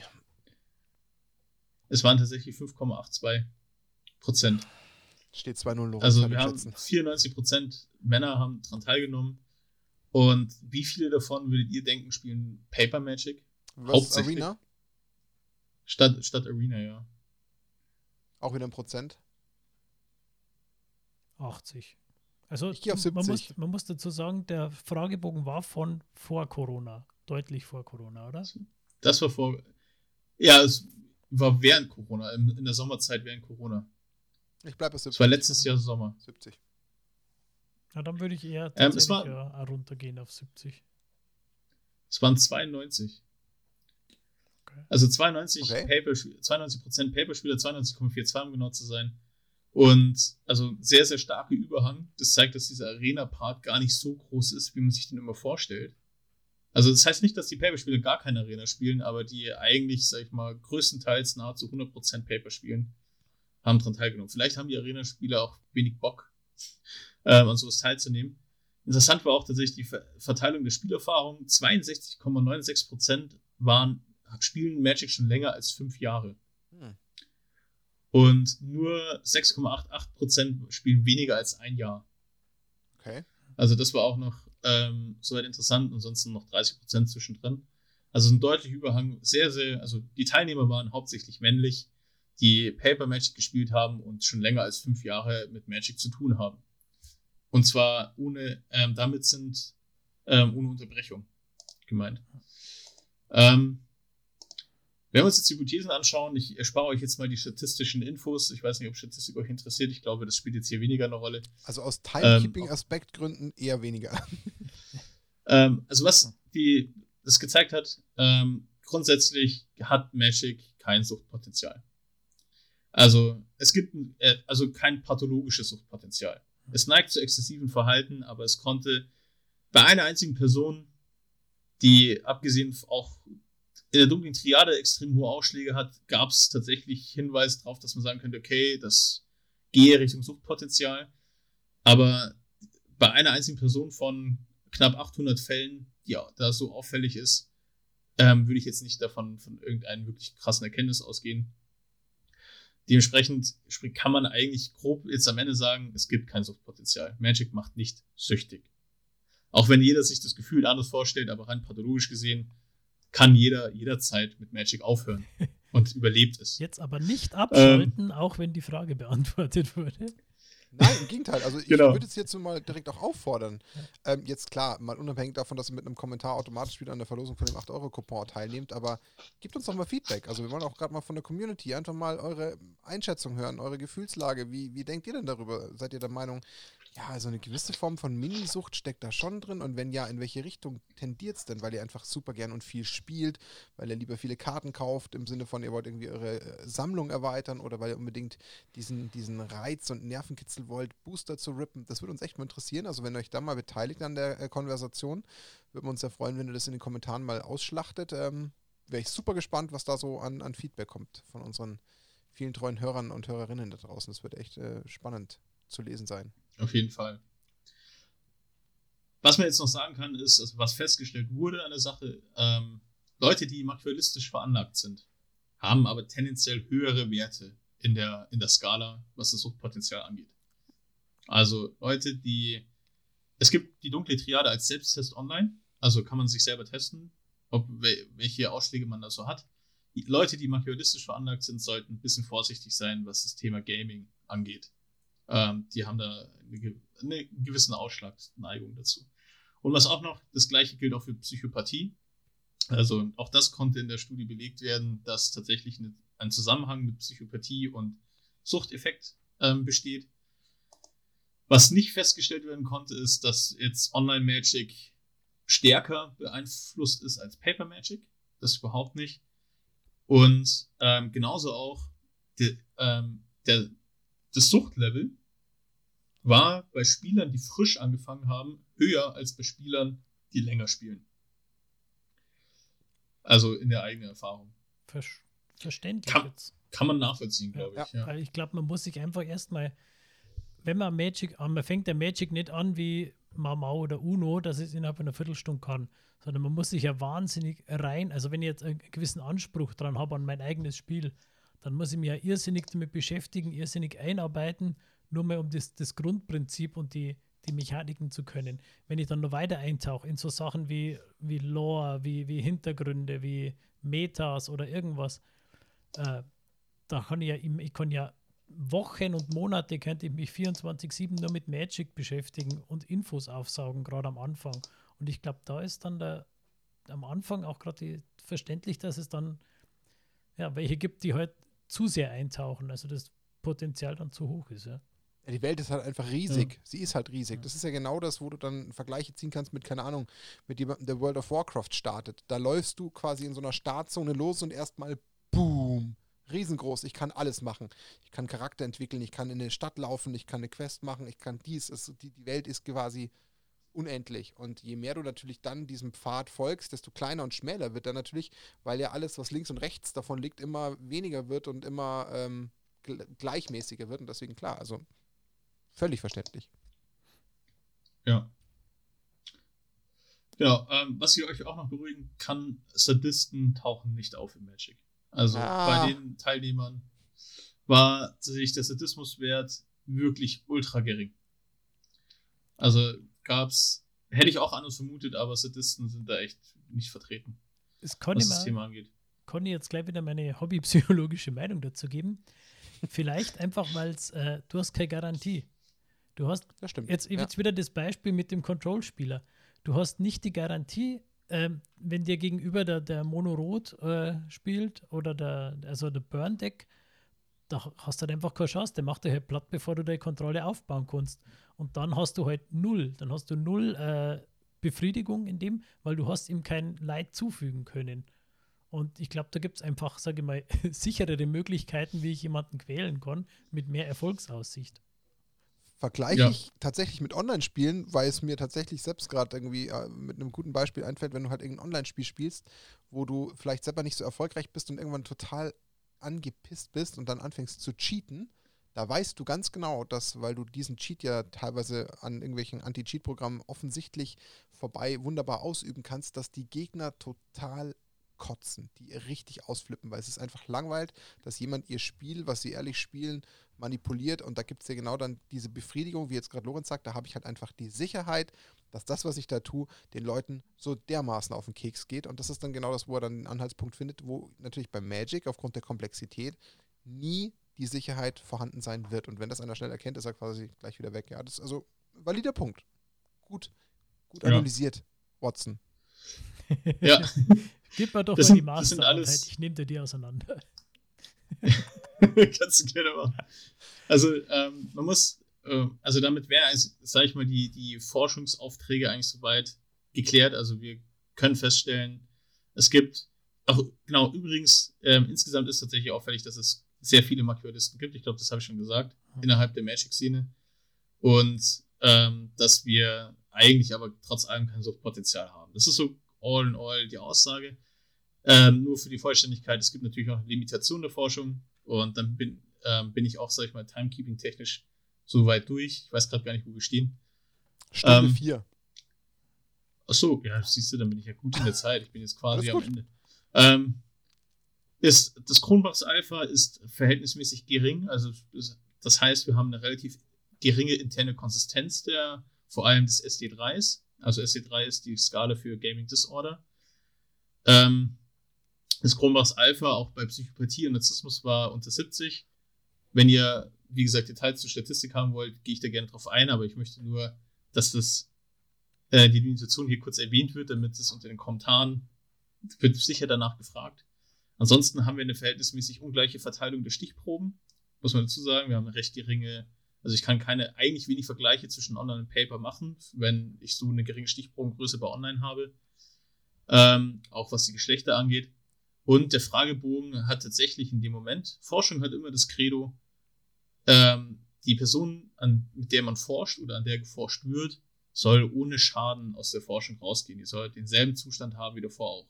Im Moment, wo der Fragebogen jemanden so kränkt, dass er den Fragebogen abbrechen muss, weil er sich persönlich so verletzt fühlt oder angegriffen fühlt, ist die Forschung nicht ideal gelaufen. Dann habe ich die Person nicht vernünftig abgeholt. Das gehört auch ähm, als Erwähnung für die Limitation mit dazu. Ob das jetzt berechtigt ist oder nicht, das haben wir dahingestellt. Aber da hätte ähm, das nur noch mal so kurz als, als Randnotiz. Ich würde jetzt zum Abschluss gilt es natürlich immer eine Diskussion, aber ähm, ich glaube, man kann sagen, das Spiel macht nicht süchtig. Aber wo ich unbedingt theoretisch weiter forschen würde, wäre das Thema Magic als Investment und Magic als Glücksspiel. Also das, diese Komponenten, was ist, wie, inwiefern ist es wirklich ein Glücksspiel, inwiefern kann das Glücksspiel süchtig machen? Und gibt es vielleicht Unterschiede im Format? Wie unterscheidet sich ein Commander-Spieler im Modern? Ich bin mir ziemlich sicher, dass wir sehr, sehr viele Commander-Spieler haben. Und Commander sind, Poli sind Politiker. Das wissen wir alle, die rumdiskutieren.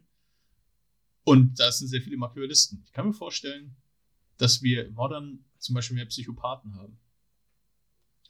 Aber ähm, ähm, weil ich da eine sehr konsistente Deckstrategie habe, die immer gleich funktioniert. Ähm, genau, das sind noch so Dinge, wo man sicher weiter forschen kann. Aber das war so ein groben mal Kurzzusammenfassung meine, meine 80 Seiten Masterthesis mal vorgestellt. Short and crisp.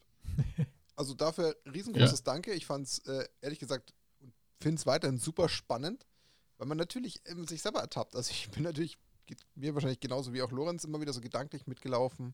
So ein bisschen die eine Sache hier überlegt, die andere Sache da überlegt, sich da wiedergefunden, da so ein bisschen wiedergefunden. Das ist normal. Und wie du schon sagst, ich finde es auch allen Ernstes total spannend, das wenn möglich ein bisschen zu verfolgen, gerade auch so Richtung, hey, wie tickt denn welcher Formattyp so ein bisschen, aber auch die Investment-Thematik finde ich super spannend, hat vielleicht damit zu tun, dass ich privat auch ganz gern mit äh, Investmentformen äh, zu tun habe. Ja, ich habe fairerweise hier auch eine kleine eigene persönliche Investmentwette gerade gestartet und losgetreten, das kann man ja auch mal announcen. ich habe mich mal ein bisschen ähm, daran herangewagt, ein paar Time Spiral Remastered Vollkarten äh, quasi äh, auf Halde zu legen und zu gucken, was denn damit passiert. Aber das geht ja in die Richtung. Da fühlt man ja so ein bisschen diesen, diesen Trigger, diesen Reiz. Kann man damit was ähm, wahrscheinlich äh, Endorphin ausschüttendes äh, Schönes tun? Im Sinne von, kann ich da vielleicht irgendeinen Gewinn erzielen, der mich glücklich stimmt, weil ich irgendwie aufs richtige Pferd gesetzt habe. Weniger des ja. Geldes willen, sondern einfach dieses, hey, es hat geklappt, meine Sache hat mich äh, belohnt und ich habe damit Recht behalten und das ist ja dann auch so ein bisschen dieses Inszenieren und sagen, hey cool, guck mal, hat funktioniert und so.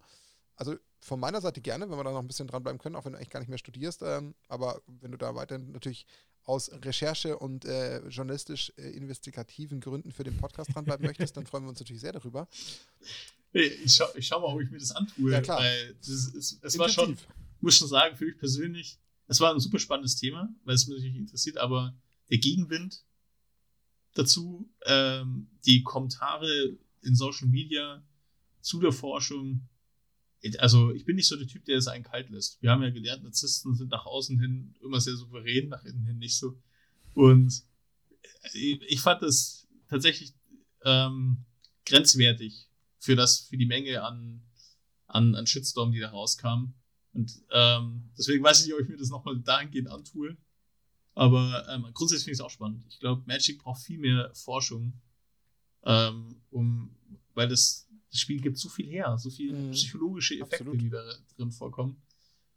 Also ja, also an alle, alle zuhörenden Psychologiestudenten, da haut euch die, die Arbeiten um die Ohren, sage ich jetzt mal. Also man kann ja noch viel weitermachen, man kann ja auch sagen, okay, ich habe diese äh, dunkle Tetrade, wie steht jetzt die in Relation zum Erfolg? Also sprich, gute Magic-Spieler, kompetitive Magic-Spieler, was sind das für Typen? Sind die Machiavellisten, sage ich jetzt mal, auch eher erfolgreich? Sind die Psychopathen vielleicht erfolgreicher? Also gibt es da irgendwelche Zusammenhänge? Fände ich total spannend. Mhm. Also nicht nur, sind die, wie sind die Spieler oder wie du schon gesagt hast, wie sind die noch Format, aber auch vom Erfolg her bringt mir ein bestimmter Persönlichkeitstyp einen Vorteil beim Spielen.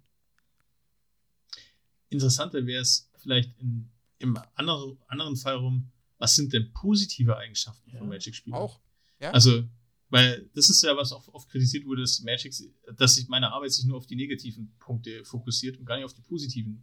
Also, wir haben im Magic ja auch eine sehr, sehr hohe soziale Komponente, also des Zusammenkommens, dass ich den anderen gegenüber, der mir sitzt, so nehme, wie er ist und nicht, ähm, nicht wie im Marketing nur einen Verkaufstypen vor mir habe, wo ich nicht weiß, was ist das eigentlich für ein Mensch. Ja, oder wie man Neulinge auch aufnimmt, das ist ja auch wirklich ein Markenzeichen von Magic. Kann man ja wirklich gar nicht anders formulieren. Also jeder, der neu zu diesem Spiel kommt und in den Laden geht oder in irgendeine Community stößt, der wird eigentlich in 99,9% aller Fälle wirklich mit offenen Armen empfangen, in jeglicher Form. Also das kann man mit anderen Hobbys, glaube ich, ganz gut vergleichen. Also da gibt es Hobbys, da wirst du nicht so ohne weiteres aufgenommen und dann wird dir mal irgendwie was gegeben, geliehen, nur damit du mitspielst, sondern hier wird ja wirklich jedes Mal, egal wo du hinkommst, dafür gesorgt, dass du sofort Teil des großen Ganzen wirst. Und das ist auch wirklich ein spezielles Markenzeichen, was schon raussticht. Also das ist schon Ja. sagenhaft, muss man schon ähm, so wirklich so, so, so dazu sagen. es ist ja, man hört ja ganz viel von Leuten, also bei uns jetzt in der Community, die sagen, äh, Arena interessiert mich nicht, weil ich spiele es wegen dem Gathering und nicht wegen dem Magic.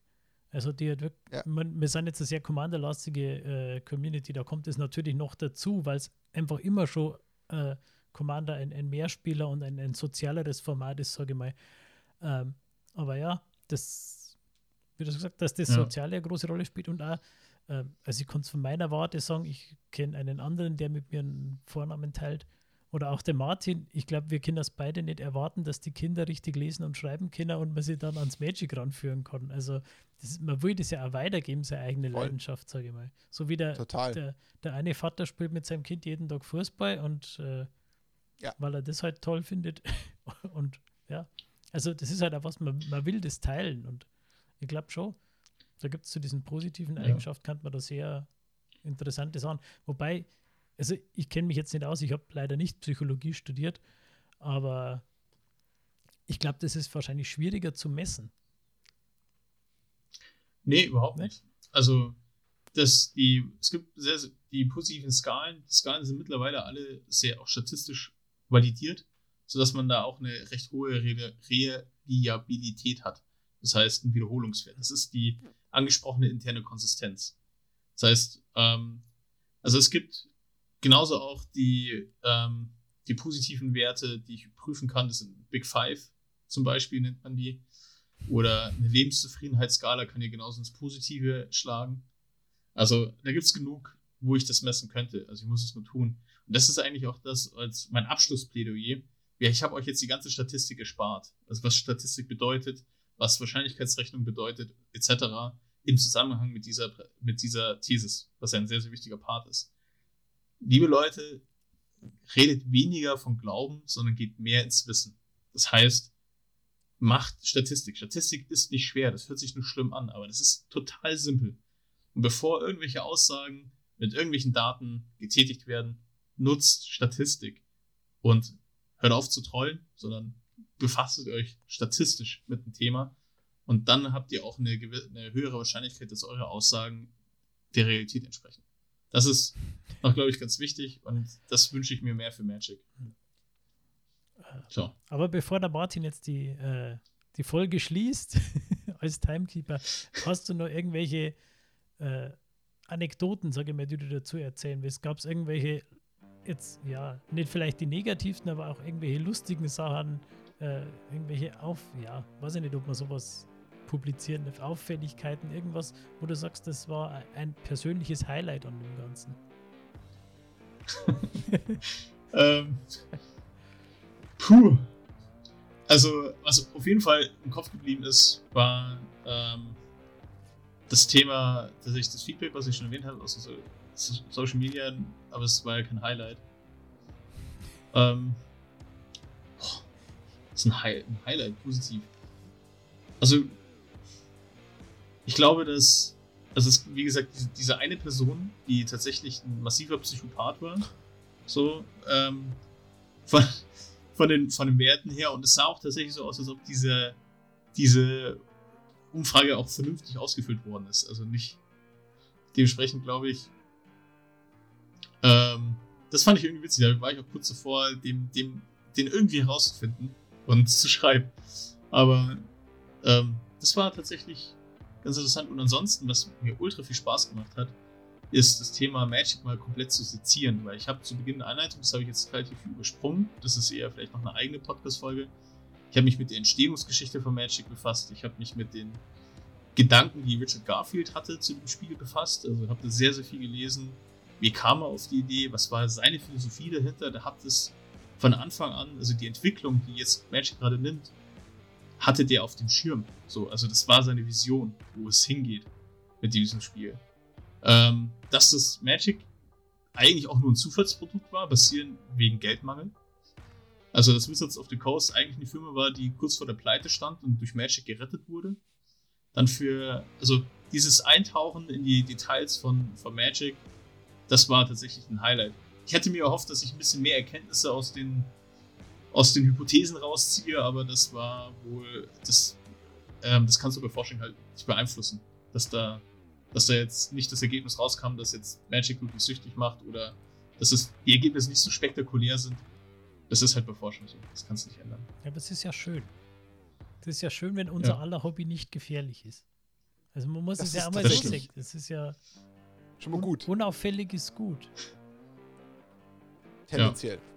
Ähm, aber ich hätte natürlich die Hoffnung, dass daraus vielleicht nochmal, jetzt auch mit wachsender Community, ähm, da vielleicht auch nochmal ein bisschen was resultiert über die Dauer. Muss ja nicht gleich morgen sein, sondern auch natürlich mit so äh, Beobachtungsmomenten wie jetzt ein Arena, was auch auf Mobile läuft etc., dass man da vielleicht nochmal ein bisschen was abgreift, ein paar Infos und ich meine ein paar Insights sammelt, die jetzt über die Zeit entstehen. Why not? Ich meine, ähm, klar, muss natürlich alles im Verhältnis stehen, ist mir bewusst und ich habe tatsächlich auch damals, ich habe es ja auch ähm, mehr oder weniger mitbekommen, weil du ja mit uns im Austausch standest, auch gemerkt, wie schon dich auch diese Reaktion in Social Media getroffen hat und man kennt dich und man weiß, wie du so tickst und da hat man schon gemerkt, dass dich das ein bisschen mitgenommen hat und ich fand es auch enorm erschreckend, muss ich fairerweise sagen. Also mich hat es auch total schockiert, weil ich das nicht für möglich gehalten habe. Jemand, der äh, Teil dieses Hobbys ist, es quasi auch mit Leib und Seele liebt, äh, dafür quasi was Positives tut, dann quasi so eine auf die Mütze bekommt, das hat mich schon auch echt äh, umgeworfen. Aber ja, das ist halt dann das, was da leider bei rumkommt. Vielleicht haben die Menschen einfach nur vor lauter Angst versucht, ihr Hobby so zu verteidigen und zu schützen und äh, einfach nur ähm, ja, die, die schützende Hand drüber zu halten, dass sie dann so reagiert haben am Ende des Tages spannend. Also unfassbar spannend, der Punkt. Ich hoffe, ihr konntet da draußen jetzt dem Ganzen äh, vieles ähm, entnehmen, was ihr so nicht vermutet hättet, konntet ein paar Gedanken beisteuern, könnt vielleicht ein paar nette Kommentare beisteuern, die wir dann auch uns auch mal beim nächsten Mal gerne anschauen. Äh, wie gesagt, äh, ganz würde ich das Thema nicht zu den Akten legen. Vor allem hat ja auch Daniel schon angekündigt, dass er da durchaus Potenzial für zwei, drei andere Folgen noch sieht, die wir auch daraus machen wollen. Also sie steht tatsächlich schon so in unseren Planungsbüchern. Aber das müssen wir dann bei Zeiten mal auch ausarbeiten. Da steckt doch auch echt viel Aufwand hinter. Deswegen großes Danke, Dani, auch an der Stelle nochmal. Gerade bei den Psychologiefolgen ja. bist du ja federführend und äh, da kommt wirklich viel, viel äh, Leidenschaft und Schweiß und Herzblut rein. Deswegen sind wir dir sehr dankbar, dass du uns diese wirklich äh, super spannenden Insights gibst. Also ähm, ich habe sehr gerne gelauscht und mit hoffentlich der einen oder anderen Frage ein bisschen äh, Abwechslung reingebracht, aber äh, inhaltlich grandios und gefällt mir sehr gut. Und ja, da ich an der Stelle heute mehr oder weniger das Timekeeping im Auge behalte und wir jetzt doch wieder bei knapp einer Stunde 20 sind, mache ich jetzt einfach hier mal mehr oder weniger den Deckel drauf. Ähm, ich lasse euch beiden natürlich trotzdem äh, mehr oder weniger die vorletzten Worte, äh, wie es immer so üblich ist. Und äh, entsprechend, weiß ich, Dani, wenn du nochmal was anfügen möchtest, darfst du gerne nochmal ein bisschen was dazu sagen. Ähm, das wäre quasi dein, dein Schlussplädoyer. Ja, vielen Dank, dass ich es erstmal hier vorstellen durfte, durfte und ähm, wenn jemand noch irgendwie Fragen hat, Literatur zu dem ganzen Thema haben möchte, ich habe eine komplette Literaturliste natürlich da, gerne jederzeit melden. Ähm, dann ich share auch gerne die, die Arbeit ähm, als solches. Das ist ähm, gar kein Thema. Wer Interesse daran hat, gerne einfach melden. Jawohl. Lorenz, gibt es von dir noch was? die alte Schallplatte mit dem vielen Dank läuft wieder. Ja.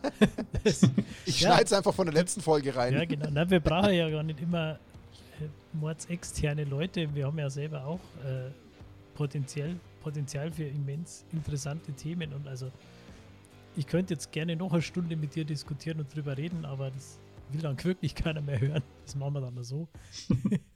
ja, ich fand es super spannend. Ich fand es hochinteressant. Auch wirklich das, äh, dass du auch gezeigt hast, gerade am Anfang, das ist jetzt nicht alles nur, äh, sind jetzt keine Schlagworte im Gegensatz zum Titel von dieser Folge. Es ist kein Clickbait, sondern das ist alles wissenschaftlich fundiert.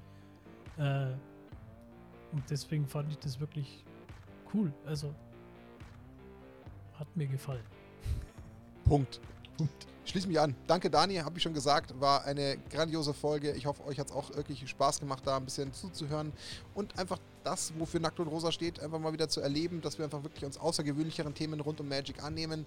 Manche Themen sind näher am Spiel dran, manche fühlen sich vielleicht nicht ganz so nah, aber trotzdem haben sie alle mit Magic zu tun. Deswegen war das, glaube ich, auch wieder eine wirklich, äh, ja, Folge, die hoffentlich auch einigen äh, wirklich Spaß gemacht hat zum Zuhören. Bleibt dran, äh, was eben äh, als nächste Folgen so in der Pipeline stecken. Ähm, ich weiß auswendig gar nicht, 14 Tage. Ich glaube, ich habe den Plan besser im Kopf, was als nächstes anstand. Wenn nein, müssen wir euch vertrösten. Ich muss ganz ehrlich sagen, ich habe es jetzt selber ja, ja, am Bein gestellt. Auswendig weiß ich es nicht. Plan ist voll. Tatsächlich haben wir wieder einen Gast. Aber wir haben wieder einen Gast, ich meine auch. Haben, also ich meine auch ja, den Gast zu kennen, aber ich, ich, will mich nicht verzetteln. Deswegen ich mache es sicherheitshalber ja. nicht. Also trotzdem, in 14 Tagen, der nächste Snapcast. Jetzt gibt es die neue Routine. Wir ähm, launchen immer nur Freitag 17 Uhr. Hat ein bisschen was mit der Bearbeitung zu tun, dass da ein bisschen Luft und Puffer drin ist, damit es dann nicht irgendwie in so äh, Hektik und Panik ausartet, wenn es ums äh, Schneiden etc. geht. Deswegen nicht wundern. Der äh, Snapcast rutscht vom Release immer auf Freitag 17 Uhr. Und ja, ansonsten, der Flashcast bleibt trotzdem im Zwei-Wochen-Rhythmus äh, immer in den Zwischenwochen am Dienstag 21 Uhr bestehen. Freuen wir uns, wenn er nächste Woche am 21 Uhr dienstags wieder einschaltet. Und ansonsten gibt es diese Woche Donnerstag, ähm, was ihr. Nee, das macht ja gar keinen Sinn. Also, das, das war, war, schon. Ja, das ist jetzt, das muss ich ein bisschen umdenken. Also ihr merkt schon, ich muss mit dem neuen Falls Marty McFly genau. zuhört, für dich ja, genau. Schaut bitte mal zurück in die, in die Vergangenheit. Ähm, heißt, ihr hättet am Donnerstag diese Woche äh, unseren Matchday wo wir die Archon-Liga machen. Die werden wir wahrscheinlich auch hochladen. Das läuft live auf Twitch. Deswegen, falls ihr es gehört habt und euch das interessiert, welche Partien da gelaufen sind, könnt ihr das nachträglich nochmal bei YouTube sehen, wir was hochladen. Da haben wir das gestreamt und quasi Partien übertragen, die in unserer Archon-Liga laufen. Das ist ein Dual-Commander-Format. Damit war's das.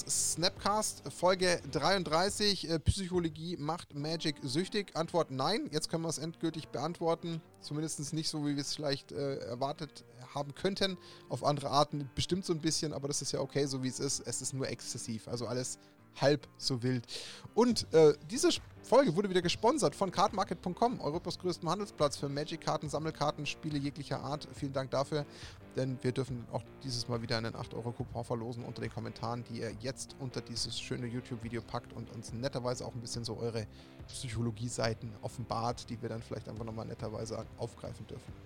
Wir sagen herzliches Dankeschön. Ähm, bleibt gesund. Wir hören uns in spätestens 14 Wochen wieder mit dem Snapcast. In sieben Tagen circa in etwa mit dem Flashcast.